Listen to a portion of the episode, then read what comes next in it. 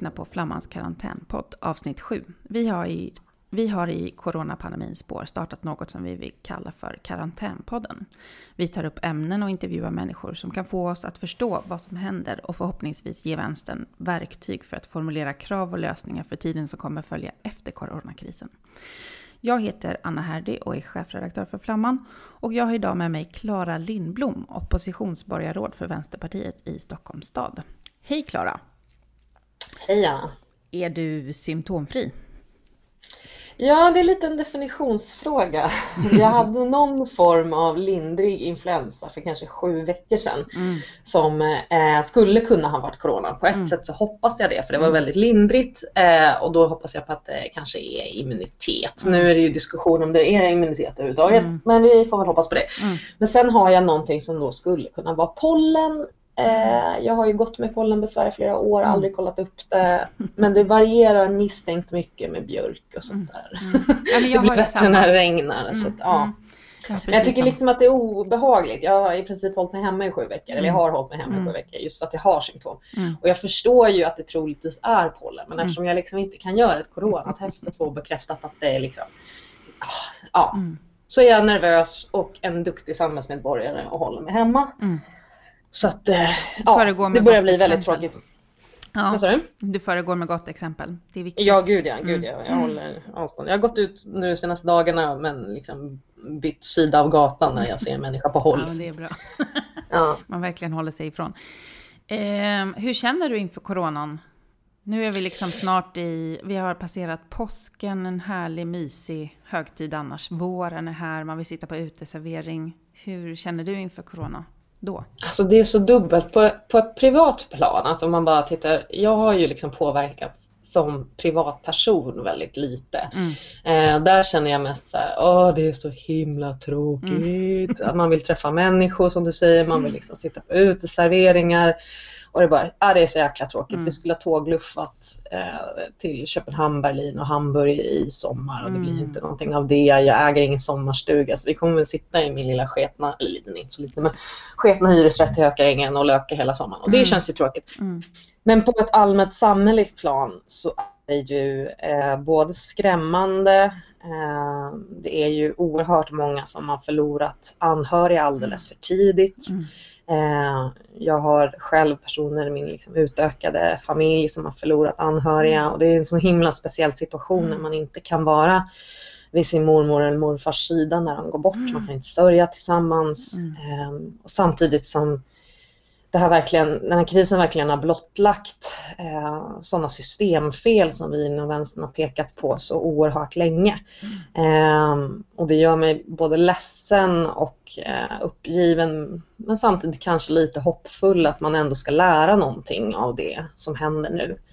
Eh, inte minst inom äldreomsorgen. Mm. Där jag var ju äldreborgarråd i Stockholms stad under förra mandatperioden mm. och känner väldigt, väldigt starkt kring äldreomsorgen. Mm. Även om jag senaste två åren har jobbat mer med bostadspolitik så mm. slungas man ju tillbaka. Mm. Uh, så det är väldigt mycket dubbla känslor mm. uh, tycker jag. Äldreomsorgen och hemtjänsten i Stockholm har ju pekats ut som en av anledningarna, eller liksom att smittan har kommit in där till att dödstalen är så höga eh, som mm. de är i Stockholm. Hur, eh, kan du inte ge oss en, en bild av varför det, varför det har blivit så här? Alltså det man, nu är inte jag epidemiolog vill jag verkligen med reservation för allt eh, det jag säger kring liksom, mekanismer bakom smittspridning är bara hobbynivå och intensivt googlande så att jag har det sagt. Liksom. Eh, nej men det finns väl många olika för förklaringar till att det är just Stockholm. Eh, det första man kan konstatera det är ju en global pandemi men eh, vad jag har förstått eller vad man kan liksom läsa sig till är ju att det har blivit ett så kallat lokalt epicentrum. Mm. Eh, mycket på grund av att vi hade väldigt mycket alpenresenärer. Mm. Eh, som då åkte skidor. Eh, man kan väl tycka vad man vill om det. Samtidigt så var det väl ingen som riktigt förstod vid det läget där vid sportlovet att mm. det var så, att det skulle få de här stora konsekvenserna. Mm. Eh, men det man kan konstatera är ju att det var många just från, i Stockholmsområdet som förde med sig smitta hem från mm. Alperna. Så på ett sätt så är det liksom ganska förklarligt att det blir eh, hög smittspridning just här. Mm. Eh, samtidigt så kan man ju också konstatera att det vi har misslyckats med i den svenska coronastrategin, jag tänker inte jag, jag, tycker som en fullständig lekman att, att vår övergripande tanke med strategin eh, kan så vitt jag bedöma är rätt. Mm. Eh, det vill säga försöka ha en långsam smittspridning, eh, se till att liksom inte eh, intensivvården överbelastas. Eh, för att jag menar, hade man stängt ner då måste man ju stänga ner tills det finns ett, ett fullvärdigt vaccin och det kan dröja hur länge som helst. Mm. Och lite som Tegnell har varit inne på, alltså man stänger ner och sen släpper ut folk igen på gatorna mm. eh, och viruset finns kvar. Eh, då kommer ju bara man skjuta upp problemen så att mm. säga. Men coronastrategin just att, här, att man ska sprida smittan långsamt och samtidigt skydda riskgrupper är ju i grunden bra. Mm. Problemet är bara att vi inte har skyddat riskgrupper. Mm. mm. Det vill säga liksom ett av två ben i den så här strategin har mm. haltat. Mm. Och där så tror jag tyvärr att det har väldigt mycket att göra med att eh, statliga myndigheter, bedömare och så vidare har liksom inte riktigt haft med sig att om man nu ska skydda riskgrupper då är det ju äldre äldre, alltså personer över 80 som eh, till exempel ofta är multisjuka. Mm. Eh, de finns ju i den kommunala äldreomsorgen. Mm. Eh, och jag kan som äldreomsorgsnörd känna att väldigt mycket fokus de första veckorna låg på sjukvården mm. och deras beredskap. Och det mm. är ju fullt förståeligt. Det är de som får möta de yttersta konsekvenserna av den här pandemin. Men man borde redan från början ha eh, tittat på äldreomsorgen. För jag menar det finns, bara i Stockholms stad där jag är verksam så finns det ju över 13 000 personer med hemtjänst, omkring 5 000 personer som bor på äldreboenden, mm. alltså så kallade vård och omsorgsboenden. Mm. Och de personerna som bor på, alltså på vård och omsorgsboenden är väldigt sköra. Mm. Eh, och det är där man borde ha slagit skyddsringen. Eh, och det har man misslyckats med. Mm. Men sen så har vi ju också stora systemfel mm. som inte minst präglar eh, äldreomsorgen, både i Stockholm men också andra länskommuner i Stockholm. Eh, och om jag tar liksom min kommun som exempel så har vi ju över 60 procent eh, av all äldreomsorg i Stockholms stad bedrivs i privat regi. Mm. Det är den högsta andelen i landet. Landet i stort ligger på ungefär 20 procent men i mm. Stockholm är det 60 procent. Mm. Och tittar man bara i hemtjänst tjänsten eh, så är det ju 77 privata aktörer eh, och 14 stadsdelar som bedriver. Så det är 91 olika aktörer som sedan i sin tur har lokalkontor. Så det är väldigt, väldigt många olika aktörer. Mm. Och när jag tillträdde som äldreborgarråd 2014 så ska det tilläggas att då fanns det 145 eh, privata aktörer. Mm. Så vi höjde ju kraven, vi sa upp avtalen med alla privata aktörer inom hemtjänsten och höjde kraven, kraven rejält. Så antalet har ju faktiskt gått ner. Mm. Men det är fortfarande ett väldigt, väldigt stort eh, antal. Mm. Och jag kan tycka så här att alltså, oavsett vad man tycker om liksom fritt kundval och avregleringar mm. av apotek och, och liksom, eh, vårdval inom sjukvården i vanliga fall. Man kan ju mm. typ, liksom vara av ideologiska skäl tycka mm. att det är en fiffig grej. Mm. Men det som jag tycker är så himla märkligt, som jag också påtalade i olika debatter redan mm. under förra mandatperioden, det är att man inte, heller, att man inte ens ser att det eh, rent logiskt blir väldigt stora problem i en kris. Och det mm. har vi ju sett. Mm. Eh, att följa upp så många olika aktörer, att liksom styra resurser rätt, att styra liksom se till att de beslut som fattas på kommunledningsnivå verkligen får effekt. Mm. Ehm, det är ju svårt nog i en stor mm. kommun som Stockholm, men när man dessutom har en så oerhört uppsplittrad både äldreomsorg men också sjukvård så blir det ju jättesvåra mm. konsekvenser. Mm. Ehm, så det är det jag, jag tror att det är liksom kombination just av att smittan Eh, kom framförallt till Stockholm via bland annat resenärer från Alperna. Mm. Eh, men också då att statliga myndigheter missade eh, de kan inte äldreomsorg, de vet inte hur, vilka extremt dåliga förutsättningar det finns i en underfinansierad äldreomsorg med väldigt många timanställda och, och många privata aktörer. Men det, var, det tycker jag också var det mm. mest liksom tydliga på presskonferensen när de fick ja, men jag tror att det var kommunalarbetaren och arbetet och så som ställde liksom eh, helt relevanta frågor utifrån situationen i, eh, och kunniga frågor liksom. Och, och Anders Tegnell och hans personal kunde inte svara, för de vet inte hur det ser ut. Mm. Liksom. Och mm. det, det är ju den stora, alltså där, där har ju krisberedskapen eh, verkligen inte fungerat. Mm. Ja men så är det ju verkligen. Och om man tittar på Folkhälsomyndigheten så deras, de som ansvarar för äldreomsorgen, det har Anders Tegnell faktiskt påpekat, det är mm. ju i första hand kommunerna. Mm. Men sen när det gäller tillsyn så är det Socialstyrelsen mm. och IVO. Mm. Eh, sen så kan man väl tycka att Folkhälsomyndigheten kanske hade kunnat påtala de här riskerna mm. eh, för de här myndigheterna. Mm. Eh, men jag tror också att, att man, men man, man har, och så här kände jag ju liksom under alla mina år som äldreborgarråd. Man kan inte äldreomsorgen, man glömmer hela tiden bort eller liksom inte är medveten om att kommunerna bedriver också hälso och sjukvård till exempel mm, mm. på vård och omsorgsboenden mm. bland annat. Och man vet inte vilka speciella förutsättningar som finns. Eh, alltså ta hemtjänsten till exempel jag menar, jag gjorde väldigt många praktikpass mm. eh, under eh, min tid som äldreborgarråd i Stockholm och en sån där sak som slog mig verkligen i efterhand det var att jag har nog aldrig varit så kissnödig som när jag gjorde praktikpass. Mm. Och det finns liksom inte tid att gå tillbaka till arbetslokalen. Mm. Eh, det är väldigt många täta korta besök. Mm. Eh, det är liksom dålig personalkontinuitet även om den har blivit bättre de senaste mm. åren. Eh, det, men det finns liksom knappt tid att förflytta sig mellan brukare och ännu mindre att faktiskt ja, men gå tillbaka till arbetslokalen för att värma en matlåda mm. eller för att byta arbetskläder. På många mm. ställen finns inte ens arbetskläder. Mm. Eh, eller det finns, det, mm. nu, vi införde krav på arbetskläder men mm. man hade behövt eh, efter majoritetsskiftet följa upp det mm. ännu tydligare för att nu det slarvas ju oerhört mycket med det. Men alltså förutsättningarna är så himla dåliga och det känns som att så här, jag tror att det var någon chef i, i någon kommun som sa i tv liksom att jag fattar inte varför folk är förvånade. Mm. Mm. Alltså för att äldreomsorgen den är underfinansierad, mm. den är uppsplittrad. Det finns en hög andel tidsbegränsat anställda som har en skittuff ekonomi och som inte um, ja, men som har svårt att sjukskriva sig. Mm. Du får bara eh, sjuklön för de arbetspass du är inbokad mm. på. Mm. Så är du bara inbokad i ett arbetspass i stöpet, eller mm. ett i mm. taget eller blir liksom inringd så har du ju ingen ekonomisk trygghet överhuvudtaget om du skulle bli sjuk.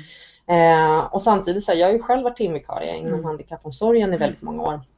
Och jag menar, även om du Alltså även om du, om du skulle klara dig rent ekonomiskt mm. eh, så är det fortfarande så att som timvikarie så vill du aldrig vara till besvär. Mm. Eh, för att du är helt beroende av att du blir inringd av arbetsgivaren. Mm. Eh, och då vill du inte vara den här besvärliga typen som först blir inringd när någon är sjuk och sen sjukar dig själv. Mm, mm. Och eh, man ska ju vara försiktig med att hävda att all den här smittan beror på timanställda, för mm. så är det nog inte. Mm. Eh, men däremot så innebär ju de här osäkra anställningarna att du försätter människor i situationer de inte ska behöva hamna i. Mm. Mm. Där man liksom tvekar om så här, ska jag verkligen sjukanmäla mig? Är jag tillräckligt sjuk? Eller att man liksom inte påpekar fel och brister eller liksom ställer krav på skyddsutrustning och så vidare. Mm. Eh, och det är liksom ett systemfel och, mm. och, välfärden kan inte byggas upp eh, eller bäras upp av personer med de här arbetsvillkoren mm. oavsett om det är en global mm. pandemi eller inte. Eh, Kommunal har ju också, alltså apropå det här med arbetsvillkoren, så har ju Kommunal också liksom eh, vittnat om arbetsgivare som eh, visst tvingar sina anställda att gå till jobbet. Alltså för mm, det också är en sån brist på, man ska inte ge dem det, de ska aldrig tvinga sina anställda att gå till jobbet, men bristen nu när vi ser boende där man får jobba ensam på avdelningar, alltså för att människor är sjuka eller för att människor har symptom och därför stannar hemma. Eh, hur, hur, eh, hur borde man lösa eh, den bristen som också uppstår? Ja, det där är ju såklart svårt. Och när, alltså, några av de sakerna som, som jag har liksom tryckt på från första början, alltså man förlitade sig ju väldigt mycket på besöksstopp. Mm. Eh, det gick ut rekommendationer om besöksstopp. Stockholms stad var ganska tidiga, det var 18 mars eh, som man införde så kallat besöksstopp och sen lite senare kom ju regeringen med sitt besöksförbud. Mm. Eh, men det räcker ju inte en eh, långa vägar för det bygger ju på antagandet att eh, smitta tas in via anhöriga. Mm. Eh, det, besöksstopp är ju inte effektivt om vi då pratar att medarbetare eh, tar in smitta. Mm. Sen ska man också tillägga att, att eh, en, ett annat problem som har uppmärksammats i, eh, i Stockholm är ju också att sjuka personer som har skrivits ut från sjukhus och sen blivit beviljade äldreomsorg har blivit alltså flyttat från ett sjukhus till ett vård och omsorgsboende eh, har smittat. Det vill säga att man har smitt, eh, man skrivits ut för tidigt.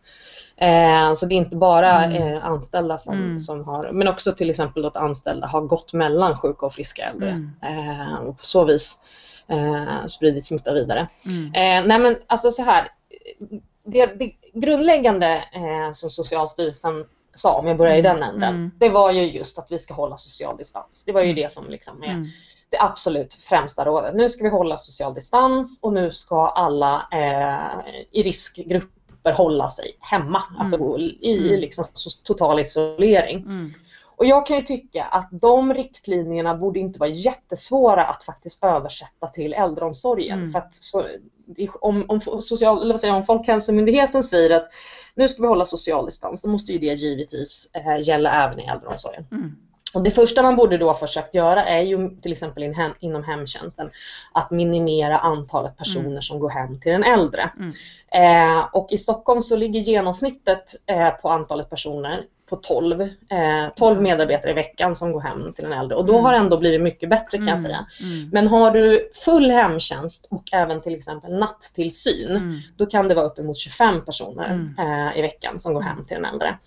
Och att dra ner på antalet som går hem till en äldre är givetvis väldigt svårt när man har höga Eh, många som är hemma, mm. som ska vara hemma. Så det är liksom inte det mm. som är grejen. Man, man, man, det var ju därför vi från Vänsterpartiets sida drev så hårt att man skulle avskaffa karensavdraget. Mm. Vilket man ish gjorde, eh, inte helt och fullt. Men, eh, men, eh, men det som man borde ha gjort är ju att se över hela schemaläggningen mm. Eh, och titta på okej, eh, finns det vissa av de här insatserna som till exempel handla mat eller lämna matlådor mm. eh, som kan göras av andra. Mm. Eh, det vill säga personer som inte ansvarar för en direkt nära Vård. omvårdnaden. Mm. Eh, man kan lämna matlådor vid dörren till mm. exempel, man kan lämna matkassar vid dörren. Mm. Eh, så att man då kunde frigöra tid för personer eh, som hade hand om den huvudsakliga omsorgen, alltså liksom mm. nära kontakten. Och, då, och det ska man komma ihåg att inom all omsorg så är du väldigt nära kontakt. Mm. Alltså du hjälper ju med förflyttningar, du hjälper på toaletten, det är mm. dusch, alltså mm. matning i vissa fall. Mm. Alltså du, du befinner dig väldigt nära personen mm. eh, som du arbetar med. Så att, ja, det är väldigt svårt att hålla liksom, två meters distans. Nej, men det, mm. Det går ju inte för att det, det är sånt liksom, det är liksom urtypen av kontaktyrke. Mm. Eh, men som sagt, dels titta över schemaläggningen för att lägga ut vissa insatser på andra som alltså inte behöver gå in i den äldres hem. Eh, men sen är det också så, och det är väl lite kontroversiellt, med Agnes Wold eh, som jag eh, tycker är jävligt fräsig, mm. Eh, som pratade om det, alltså att man kanske inte behöver städa lika ofta eh, som i vanliga fall. Alltså mm. vissa insatser kanske man kan dra ner lite på. Mm. Just för att liksom dra ner på antalet anställda som går hem till den äldre mm det är, liksom, det är det första man borde ha gjort. Mm. Eh, och det gäller både på äldreboenden och äldreomsorgen. Och sen är det tufft. Jag, jag har liksom full respekt för alla de chefer och schemaläggare som liksom jobbar arslet av sig just nu. Mm. Men de borde ha fått mer stöd i mm. att faktiskt, och, och liksom tydligt, ett tydligt uppdrag att det här ska ni, måste ni försöka göra nu. Och det borde man gjort redan den 16 mars. Det var ju då man konstaterade mm. allmän smittspridning i mm. Stockholm. Och redan där borde man ha tittat på, på den här frågan. Och det har man mm. fortfarande inte gjort i Stockholm. Mm. Eh, så det är ju liksom det absolut viktigaste och då, då är det kanske lägga vissa, vissa eh, insatser, alltså ansvaret för att utföra vissa insatser på andra än de ordinarie anställda, dra ner på andra insatser. Men alldeles för mycket fokus nu har det ju legat på att liksom upprätthålla ett normalläge. Mm. Eh, och det funkar inte när det viktigaste det du egentligen kan göra Nej. Mm. Nej, det är inte ett normalläge och liksom, när det viktigaste du kan göra är just att dra ner på sociala kontakter och isolera riskgrupper. Då måste mm. det gälla även inom äldreomsorgen. Mm. Och här är det, alltså nu är det min okunskap här, men hade regeringen kunnat liksom lägga eh, skarpare krav på kommunerna på just det som handlar om schemaläggning eller det som handlar om liksom hur man mm, sköter eh, hemtjänsten till exempel? Alltså så som jag förstår liksom hur turordningen har gått så är det ju Folkhälsomyndigheten och Socialstyrelsen och MSB till viss del som, som först lägger olika rekommendationer mm. och sen när det är, alla skiter i dem, då kommer regeringen in. Mm. Eh, och det jag kan tycka, alltså sådär i efterhand, eh, eller som liksom, det är ju till exempel Socialstyrelsen då som som hade kunnat komma med mycket skarpare eh, riktlinjer redan från början om hur kommunerna ska tänka mm. kring social distans. Mm. Men då kommer vi tillbaka till det här med att man liksom missade att mm. så många människor fanns inom äldreomsorgen. Man tänkte liksom att det, mm. bara, att det räcker med besöksstopp. Mm. Men det är ju inte bara Socialstyrelsen. Om vi tittar till exempel på ansvarigt äldreborgarråd Erik Slottner mm eh, i Stockholm som jag liksom privat tycker är en väldigt sympatisk person mm. men som har varit oerhört passiv mm. eh, och stundtals väldigt arrogant mm. eh, under den här eh, krisen. Mm. Eh, han har ju hela tiden hänvisat till att man införde besöksstopp och att det är allmän brist på skyddsutrustning. Mm. Eh, och som sagt besöksstopp hjälper ju inte för att hantera smitta som sprids mellan äldre eller me mellan äldre och medarbetare eller mm. medarbetare och äldre och skyddsutrustning, ja det är en brist, det, det mm. vet vi. Mm. Eh, men då blir det ju ännu viktigare mm. att jobba med social distans och mm. minimera antalet mm. personer som går hem till den äldre. Mm. Och i nästa skede när du väl har fått in smitta på ett boende eller fått in smitta på en hemtjänstenhet, då är det ju total lockdown som gäller. Det vill säga då måste man införa kohortvård som det heter, där man liksom håller smittade isolerade på boenden och de får liksom omhändertas, eller omhändertas, men de får liksom omvårdnas av ett begränsat antal personer. Mm. Och sen så har vi det som inom hemtjänsten inledningsvis lite larvigt kallades coronateam, mm. men som man nu använder lite trevliga ordet förstärkningsteam. Mm. Det vill säga särskilda team eh, av hemtjänstpersonal som har skyddsutrustning, som har fått alltså särskild smittskyddsutbildning och som då övertar ansvaret. Nej, men det grundläggande är som sagt att, att eh, minimera antalet personer mm. som går hem till den äldre, det vill säga liksom, ta de riktlinjer som Folkhälsomyndigheten gick ut med redan från början mm. om social distans, att riskgrupper ska hålla sig inne och översätt det till att minimera antalet personer som går hem till den äldre. Det tycker inte jag borde ha varit så himla svårt. Mm. Men det andra är då att när du väl har fått in smitta på hemtjänsten mm. Eller i hemtjänsten eller på boenden, då måste du försöka eh, minimera kontakt mellan sjuka eh, och friska individer. Mm. Eh, och som sagt, det är ju någonting som, eh, det är också det är fullständigt logiskt. Mm. Alltså, om du har en person som är smittad på ett boende, då måste du avdela personal som bara arbetar med smittade. Mm. Eh, de kan inte gå mellan avdelningar med friska och smittade, för då kommer smittan spridas vidare. Mm. Och samma sak om du har hemtjänstpersonal som går in hem till en äldre som har hosta och sen springer vidare till liksom 20 andra personer mm. samma dag. Ja men självklart kommer smittan att spridas vidare. Mm. mm. Och det här är ju någonting som jag har varit så jäkla, nu svär jag, men alltså mm. som jag har varit så oerhört frustrerad på. För det här är någonting som vi, som både vi och Socialdemokraterna i Stockholm har liksom påtalat eh, i veckor. Mm. Eh, I påskas så fick vi höra eh, plötsligt att, eh, för vi har ju haft eh, veckovisa informationsmöten för gruppledare och borgarråd. Vi har haft väldigt täta krisledningsnämnder. Mm. Och kring påsk så fick vi då höra att eh, ja, men nu, har vi börjat, eh, nu har vi börjat med kohortvård och förstärkningsteam och det är på gång och, och, och så bra. Mm. Sen eh, några dagar senare så, så, så ring, jag har haft väldigt mycket telefonkontakt med statsledningen mm. också. Jag har nog uppfattats som ganska jobbig. Eh, men så ställer jag liksom, ja, men ganska logiska följdfrågor. Man sitter ju på så här kackig Skype-linje mm. och, och ställer inte alltid de, de eh, frågorna direkt på själva eh, sittningen utan mm. man tar det senare. Och då har jag ställt frågor så men vad bra, hur går det då med de här förstärkningsteamen? Mm. Hur många finns det? Mm. Eh, och så får man inget svar på det. Mm. Så, ah, nej, men det mm. ja, Okej, okay, men kohortvården då? Hur många boenden eh, är det som har infört kohortvård? Mm. Oh, uh, nej, men det är mm. på gång och det är på gång. Och sen när man ställer sådana här frågor som, okej okay, men hur många boenden, vi vet ju hur många boenden som har smittat, då var det 45 eller 44 stycken. Och då ställer man sig, okej okay, men det finns 44 boenden som har eh, konstaterad smitta. Mm. Hur många av dessa jobbar med kohortvård? Mm. Man kan inte svara. Mm. Och så ställer man frågan, okej, okay, men hur många är det i hemtjänsten? Hur många konstaterade smittor, alltså personer med smitta finns i hemtjänsten? Mm. Och de siffrorna fick vi inte förrän den 22 april. Mm. Alltså det dröjde alltså eh, fem veckor innan mm. vi fick svar på hur mycket det var i hemtjänsten. Mm. Och de siffrorna som kom då var ju ganska alarmerande. Mm. För då var det ju 39 enheter av 91. Mm. Eh, då ska man ändå komma ihåg att det är ju ett eh, det är väldigt många människor som har hemtjänst i Stockholm. Det mm. ska man ändå ha med sig. Det är ju drygt 13 000. Och det är ungefär, eh, senaste siffrorna jag fick den 22 april var ju att det var eh, ungefär 370 personer med konstaterad smitta. Mm. Så det är ju en låg andel. Mm. Men det man ska då ha med sig det är att om det finns smittade på 39 av 91 mm. hemtjänstenheter, mm. då betyder det att det bör finnas upp till 39 förstärkningsteam. Mm. Sen kan man ju tänka sig att vissa enheter kan samarbeta. Mm. Men man bör ju ha liksom... Ett gäng eh, kan man Ja, ett ganska stort gäng. Mm. Och man kunde liksom inte ens svara på det. Mm. Sen kom ju den, eh, nu ska vi se vilket datum det var, det var väl den 27 eh, 27, nej, förlåt, 24 april som krisledningsnämnden till slut. Och då var det ju liksom tre veckor sedan efter att jag hade påtalat det. Eh, och jag la en skrivelse två veckor tidigare om att så här, hur många förstärkningsteam finns mm. det? Hur många hemtjänstteam med smittade har inte hemtjänstteam?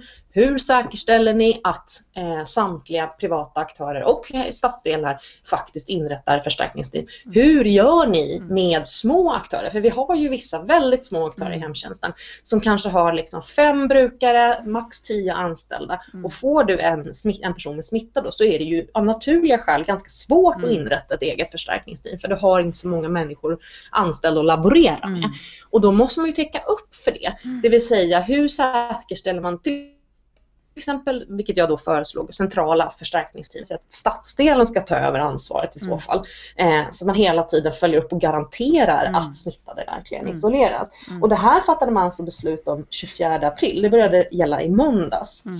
Och innan dess har man bara liksom uppmanat och det är på gång och det är många som jobbar så här. Mm. Och det är en väldigt eh, man liksom, utsatt någon... tid då, precis nu när smittan verkligen sprider ut sig. Och precis ja, under den tiden så gör man...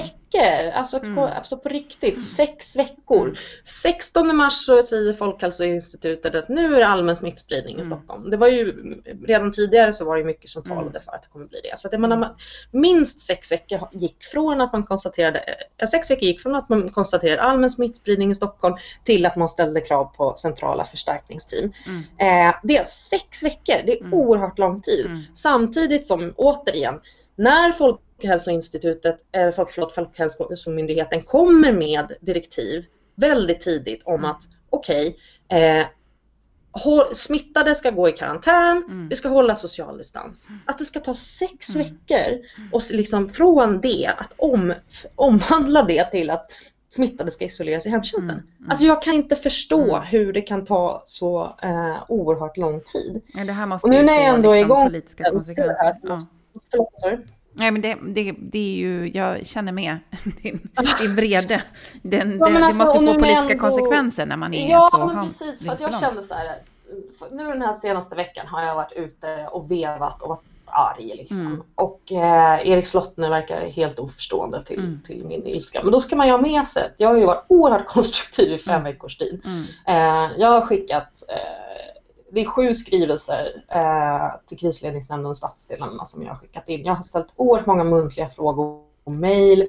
Jag har tipsrota för att jag, under hela den här perioden så är det ju väldigt många medarbetare inom hemtjänsten och boenden som har hört av sig till mig och mm. berättat om att eh, det här de säger att, att eh, det är på gång med förstärkningsteam och, och kohortvård. Eh, har man lyssnat på medarbetare, anhöriga och även skyddsombud som jag haft liksom nära kontakt med så det är ju ingen som har sett röken av de här Nej. förstärkningsteamen. Eh, framförallt inte på den privata sidan. Mm.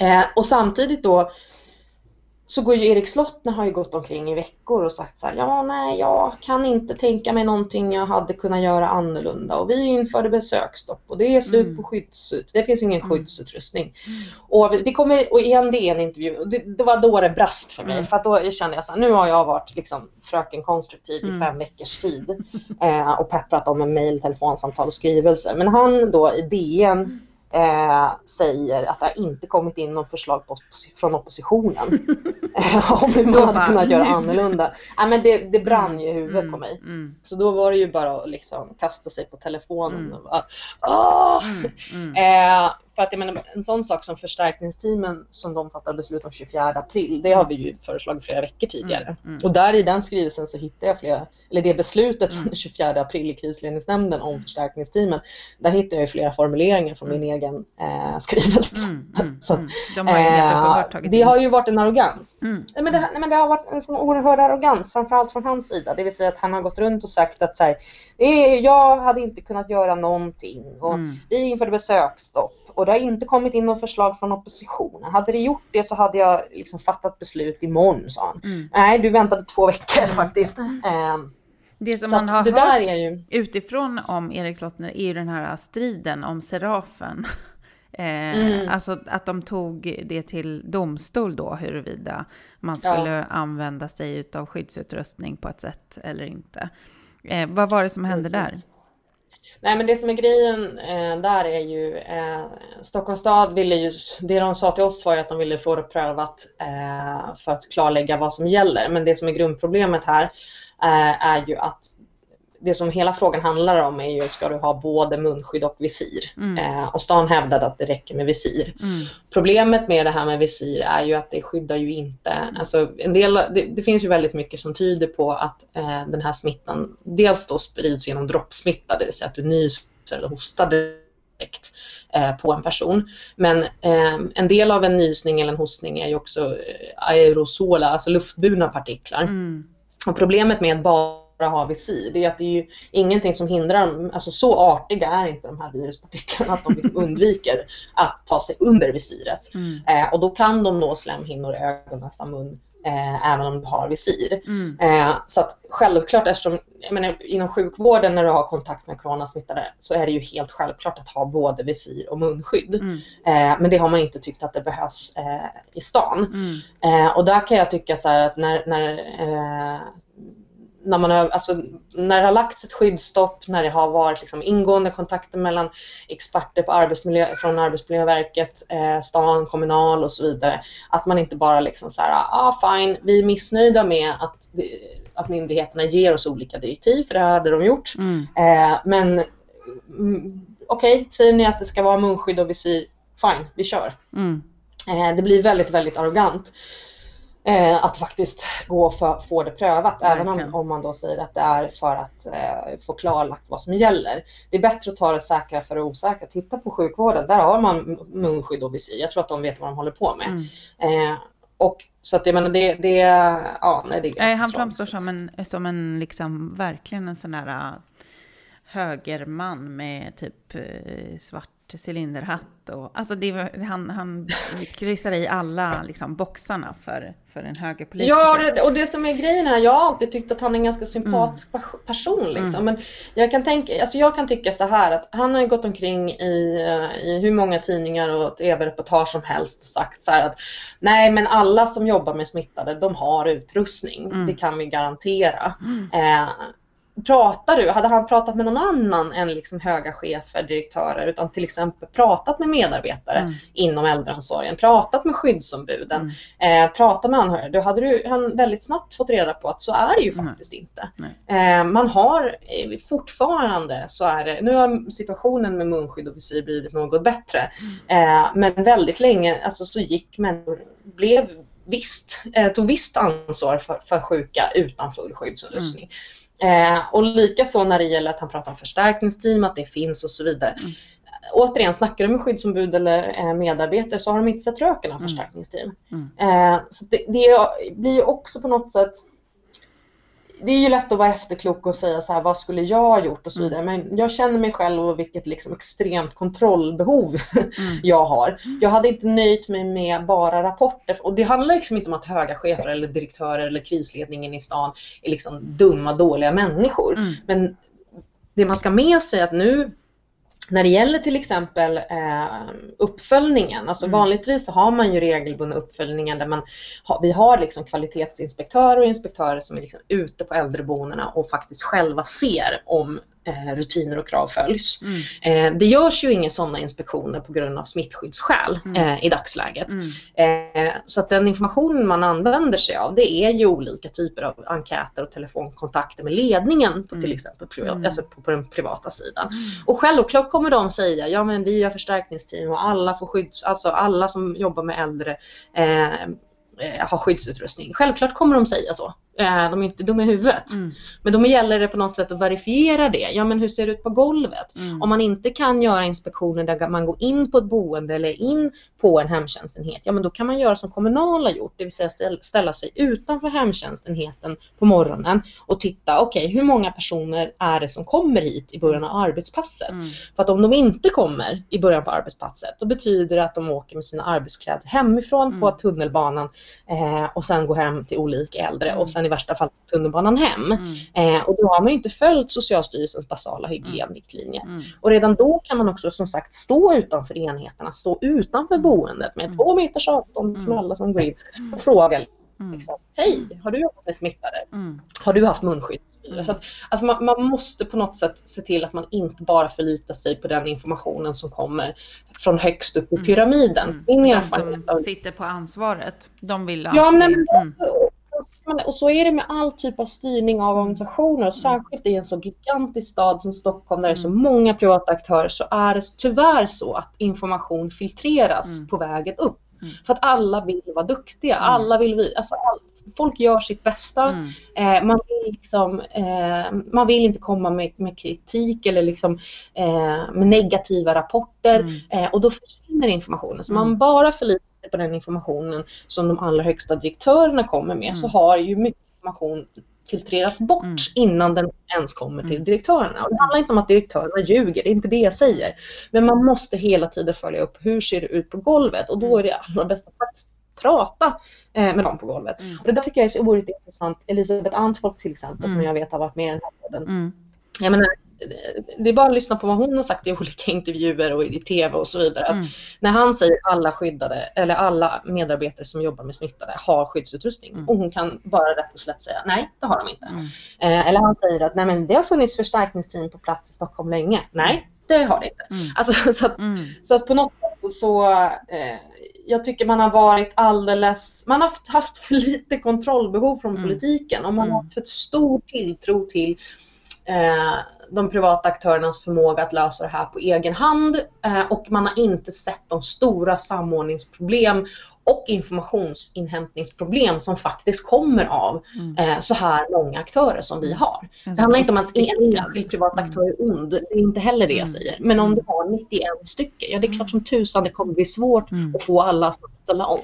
Så Men om vi, om vi ska börja eh, avrunda, för det är helt, eller vi ska inte avrunda, men jag skulle också vilja att vi pratar lite mer om just det som är systemfelen liksom i en, en, ehm, en vård och omsorgs, liksom, eh, i, i hela välfärden i den meningen att, att i, och i, framförallt i Stockholm där man har liksom verkligen gått all in i det experiment som kallas att liksom sälja ut saker och eh, lägga ut det på andra aktörer och så vidare.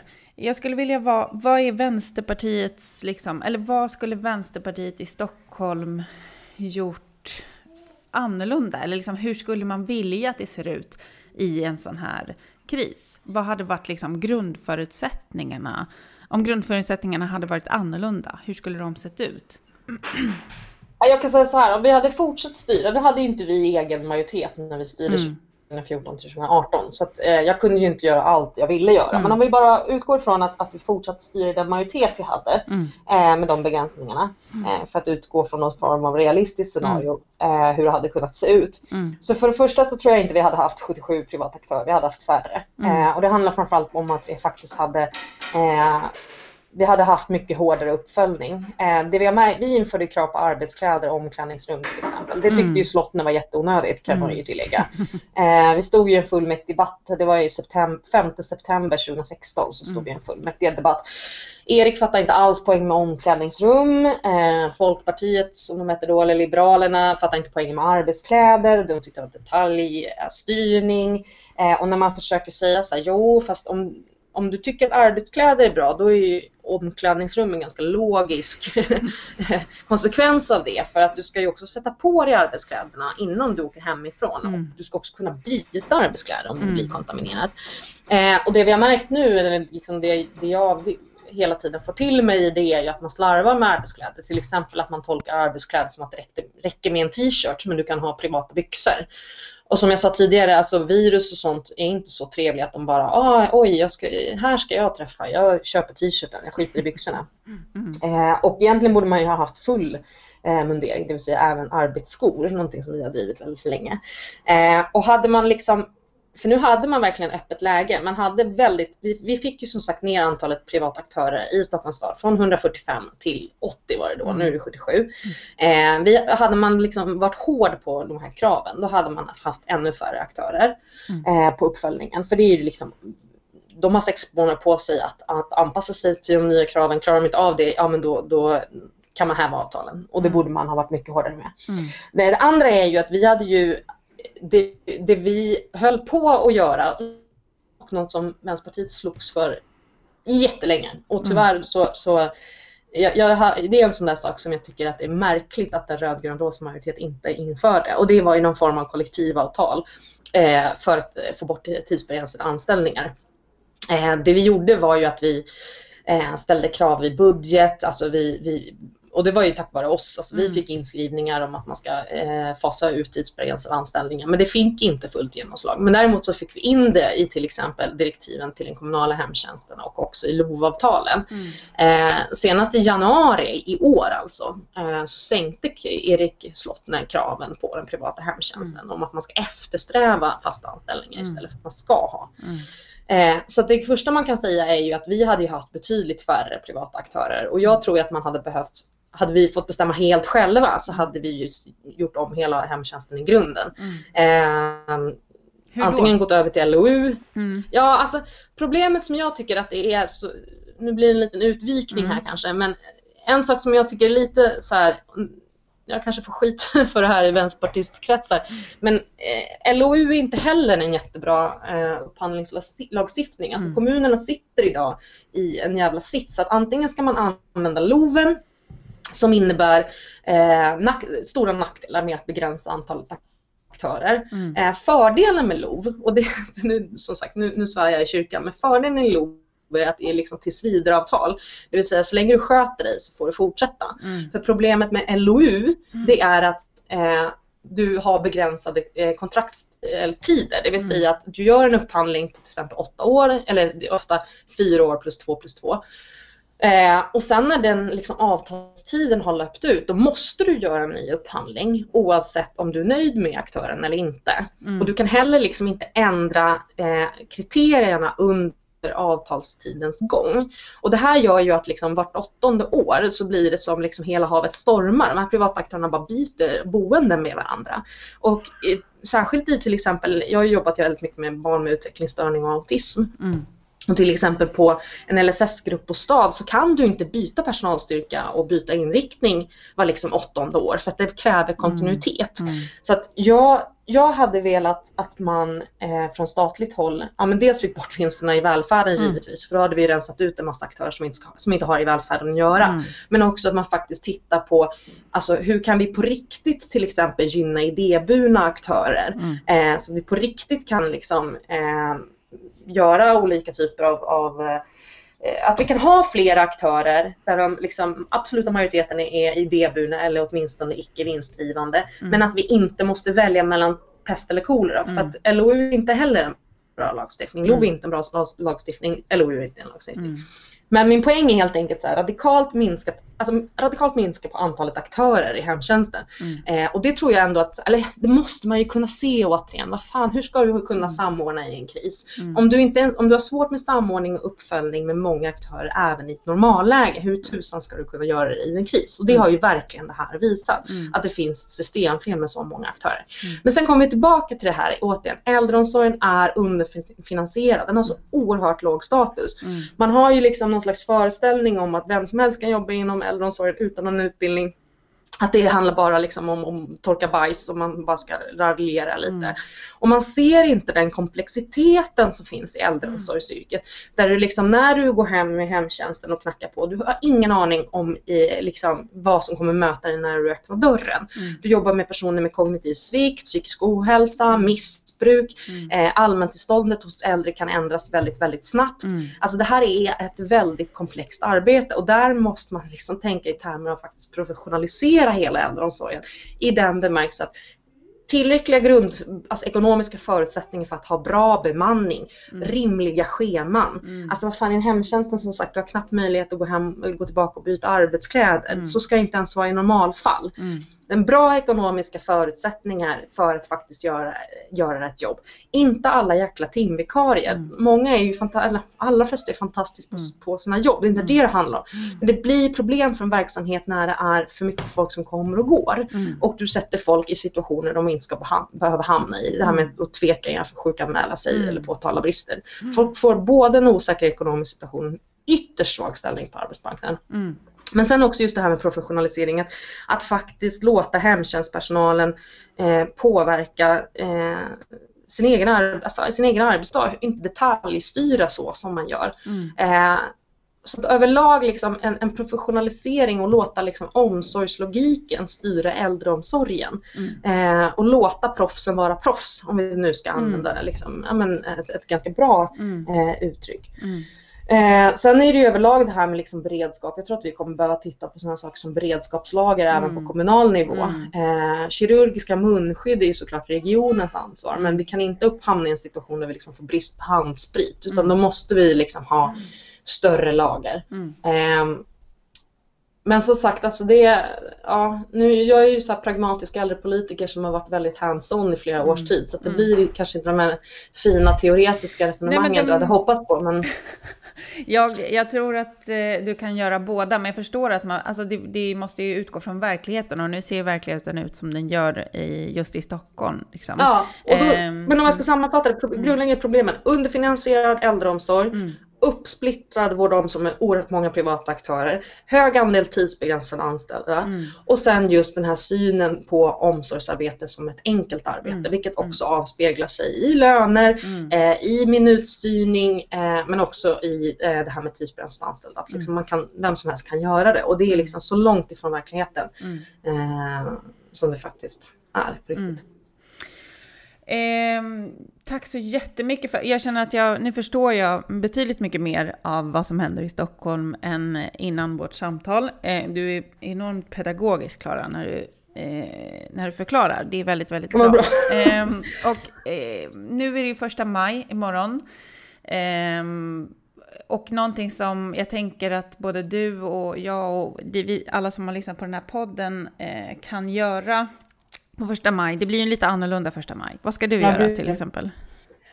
Alltså jag ska ju bara vara hemma och jag är lite i chock. Bara det här att jag typ ska fira någon form av valborg. Eh, jag har beställt hem mat och ska äta mat och jag har ju liksom inte firat valborg Nej sen jag gick med i Ung Vänster 2001. Alltså jag har ju alltid målat banderoller. Det är borgerligt att fira valborg. Så att ja men det är det. Nu ska jag fira valborg, alltså jag ska ju givetvis inte gå och titta på någon jävla eld. Men, men, men jag ska i alla fall typ äta lite god mat och det har jag aldrig gjort. Alltså, antingen har jag målat banderoller på knä i någon eh, mögelskadad mm. källarlokal någonstans eller så har jag skrivit första maj-tal mm. eller liksom varit liksom praktiskt in och mm. packat eh, mm. eh, Ung Vänsters första mm. maj-bilar. Och, alltså, så att jag menar, att bara vara hemma och inte mm. ha något att göra egentligen eh, känns... Identitetskris. Ja, det är identitetskris. Förstår, nu är jag, jag vuxen och borgerlig. Det här är men, eh, men vi hänger väl rött ändå på Det balkongen. gör vi, gud ja. ja. gud ja. Och jag ska faktiskt använda vår gamla julduk. Ja, jag, För jag, kan bara säga, jag har ju inte mm. så jättemycket rött hemma faktiskt. Eh, men jag har kommit på att man kan ju ta, om man har en bordsduk hemma, mm eh, som på julen ofta är röd och det mm. köpte vi faktiskt mm. så på rean efter jul. Eh, så nu ska jag hänga nu ut ska min, den ut, eh, japp. Ja, det ska jag göra. Och så ska jag följa såklart eh, Vänsterpartiets eh, livesända första maj-firande eh, via Facebook och så vidare. Mycket bra. Eh, nu har du ja. gjort reklam för det. Jag ska göra reklam för att imorgon, första maj, kanske till och med med tjuvstart ikväll, torsdag, så kommer Flammans nya kampanj där du kan köpa en sex månaders prenumeration för enbart 180 kronor. Och det beror på att Flamman är i kris. Vi måste ha in fler prenumeranter och eh, det är så det är. Så eh, teckna en prenumeration, gör det nu, ge bort den till dina kompisar. Eh, ja. annars kanske det inte finns någon vänstertidning eh, som heter Flamman kvar och det vore ju synd med tanke på att den har funnits sedan 1906. Så det vilar ett tungt ansvar på alla som lyssnar på den här podden att också eh, hjälpa Flamman i dessa kristider. Så tack så jättemycket Klara för att du var med i podden och eh, vi hörs säkert igen eh, så småningom. Det kommer finnas mycket att prata om och den här krisen ser ju inte ut att vara över än på ett tag. Nej, tyvärr. tyvärr. Eh, så ha en härlig första maj och eh, på återhörande helt enkelt. Ha det gott Klara. Ha det bra. Hej då.